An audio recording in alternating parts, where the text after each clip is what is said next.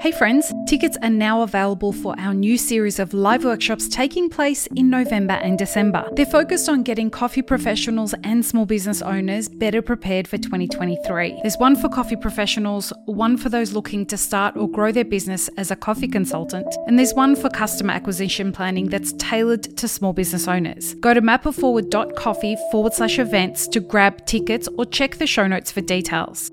Welcome back to the Daily Coffee Pro, friends. I'm your host, Lee Safar, and we are joined by Abby Munoz from Monarch Coffee. This is our second in a five part series.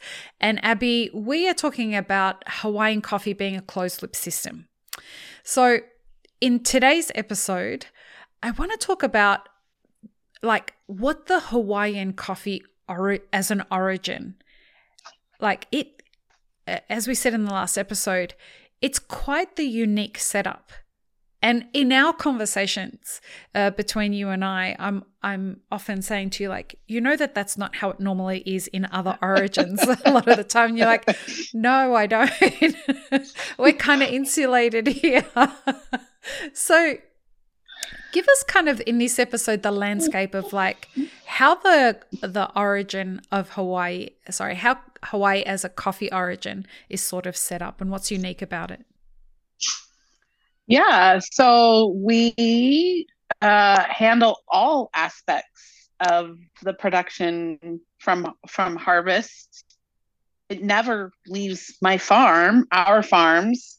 I mean, there are some producers who are picking their cherry and selling their cherry to um, a larger producer.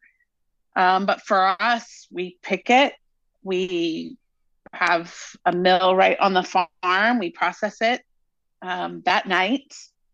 Um, do whatever magic we're gonna do or not magic. um, I mean, there's no magic to it, right? It's just best practices every time. You know, I just I really feel so strongly about um, come and see what we do. We love like I would love we love for people to come and kind of follow us around and and uh, share the journey um, because there's nothing really secretive or proprietary. It's just that at every step of the process, we're making the best choices and protecting that fruit the best way that we can. Mm. Um, so we process it, um, we dry it. We have an amazing um, uh, it's a greenhouse, like this huge like greenhouse uh, that has fans and automatic cooler shade situations. Uh, on our we dry on raised uh, beds out in the dry deck, and um, then it goes in these really nice storage rooms that are climate controlled and and then when it's time it all gets hulled and and milled and packaged and either gets sent off to one of our roaster partners um, on the mainland or um, we roast it right there on the farm and bag it and send it on its way. So, you, are, like, are you going to be selling your coffee? Do you sell your coffee internationally? We just are starting. We okay. we well, not just starting. Early in the beginning, um, before I kind of came on board and our leadership kind of uh, started to grow. Um, we were in Taiwan. We sold coffee to Taiwan and Japan, mm-hmm. so some Asian countries, um, but us and Canada. Um, but aside from that, and so now we're just exploring how we, you know, who do I, how does, what does that look like, right? To go right. into Australia, Saudi Arabia, some other, you know, what other kind of countries are looking for Hawaiian coffees. And what makes Hawaiian coffees different from because you grow you grow geshas, you grow pakamaras.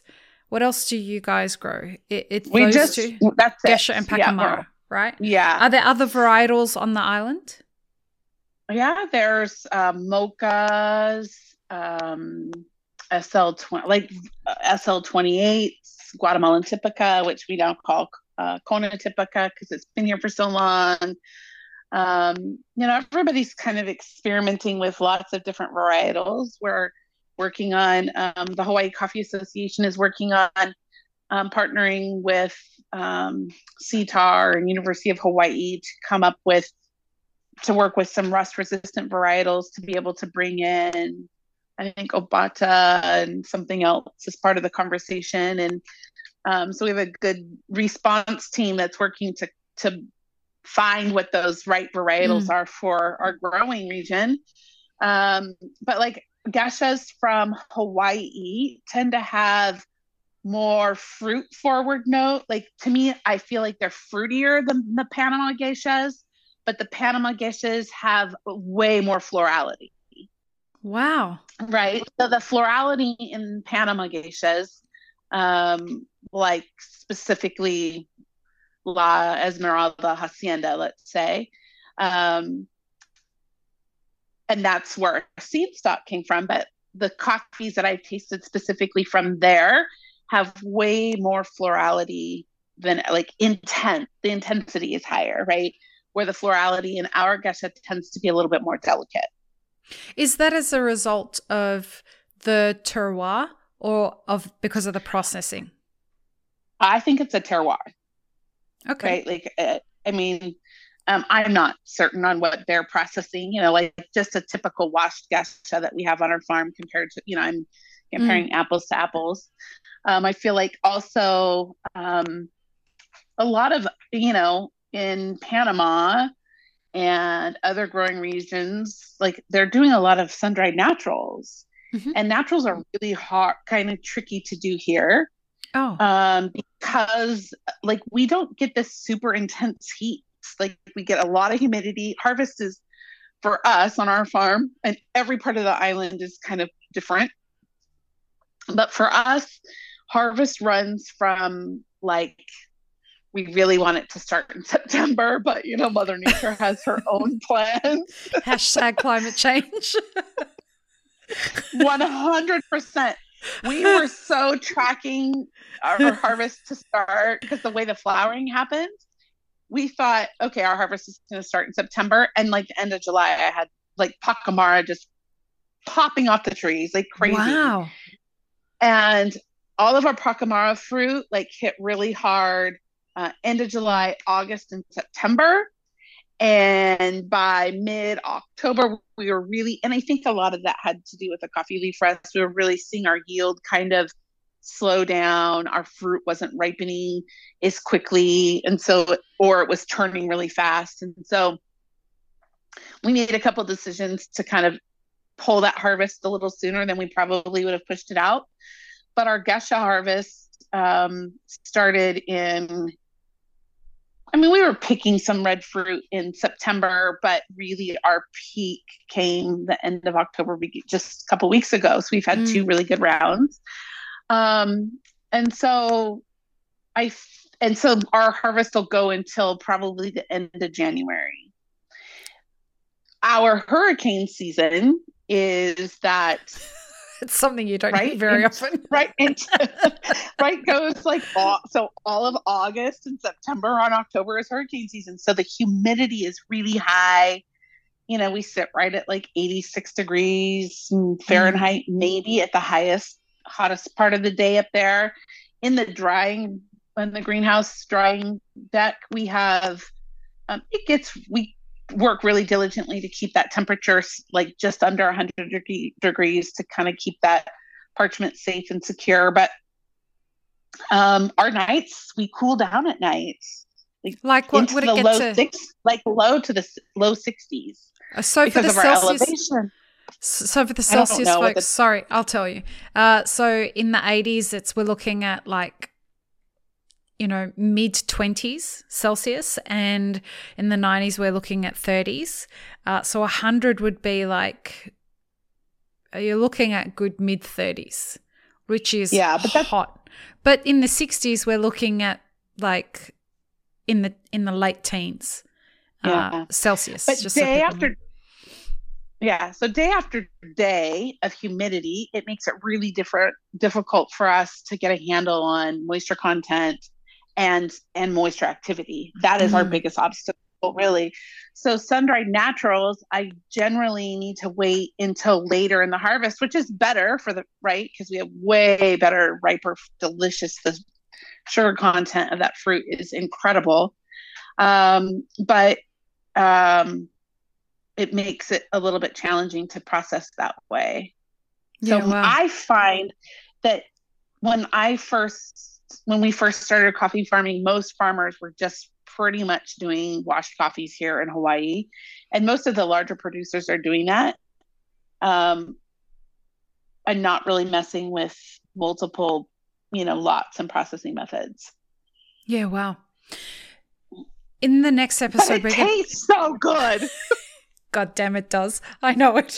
it tastes so good, like that Pacamara and that's where the difference I think lies. Like with the pacamara, like it it processed like a whole fruit, and we are just I, I mean like we call it whole fruit. I know it totally messes with everybody when I talk like that, but sun dried natural. You could just call it a natural for coffee. like for, for purposes of transparency, um, is that. I call it whatever it is. It's whole fruit. You pick it whole fruit off the tree right? When it when the pacamara isn't done like that you lose that really red ripe plum like yeah. those really intense berry complexity fruit notes. So it just tends to and then it ends up being more um, like a lot of lime stone fruit kind of flavors. And so that's the difference. So you know that was just a, a whole thing like folks, if you want to go and try this coffee, monarchcoffee.com. Like after you, the enthusiasm, if you like, it tastes so damn good. It's like everyone head to monarchcoffee.com. it was beautiful and passionate. I love it. I do love hearing producers talk about their own coffee because that they've got access that those of us who brew coffee don't have. You know, you get to, and this is why I'm so fascinated by the Hawaiian closed loop system because you guys are producing it and processing it, roasting it, and then selling it. So the people who buy it off you get to have conversations with you of what it was like on the tree. And that's why I think it's so fantastic that you guys get tourists that come in. They can take a tour of the farm and then they can taste coffee that was grown on the soil that they just stepped on. It's beautiful. Oh yeah. It's beautiful. They are tasting like the the absolute like the the complete life that that coffee has lived, yeah. right? Yeah. Is, they are tasting um, the volcanic soil. They are tasting our climate. Um, they're tasting. Um, they're getting to experience and uh, all of all of the hands, like like like it's in the cup, right? It takes yeah. so many yeah. hands to make that cup of coffee, and they're getting like up close and personal about that. It's like getting a backstage pass to yeah, your favorite to, uh, gig rock star. It's t- wink, wink. I love it. All right, so let's move on from that comment really quickly. So, um, let's in the next episode, we're going to talk about the things that surprise you along the way because we're in some very okay. interesting times right now. Um, and I suspect we're in for a lot of surprises, particularly for producers around the world. Um, so, let's talk about that in the next episode. Perfect. Okay. Peace, love, and peanut butter, everybody. Have an amazing rest of your day. Thanks for tuning in, friends. There are two ways you can support this podcast. Firstly, become a paid member of our YouTube channel. Secondly, you can join our Patreon for as little as $3 a month. Both have options for exclusive ad free content and early release content. Don't forget to subscribe and share this podcast with your friends. The Daily Coffee Pro is produced by Map It Forward, and the music you're listening to is called Run, Run, Run off of my album Laundry After Midnight. To get older episodes of this podcast, podcast as well as more information on Map It Forward, head to mapitforward.coffee. You can find links and more information in the show notes below.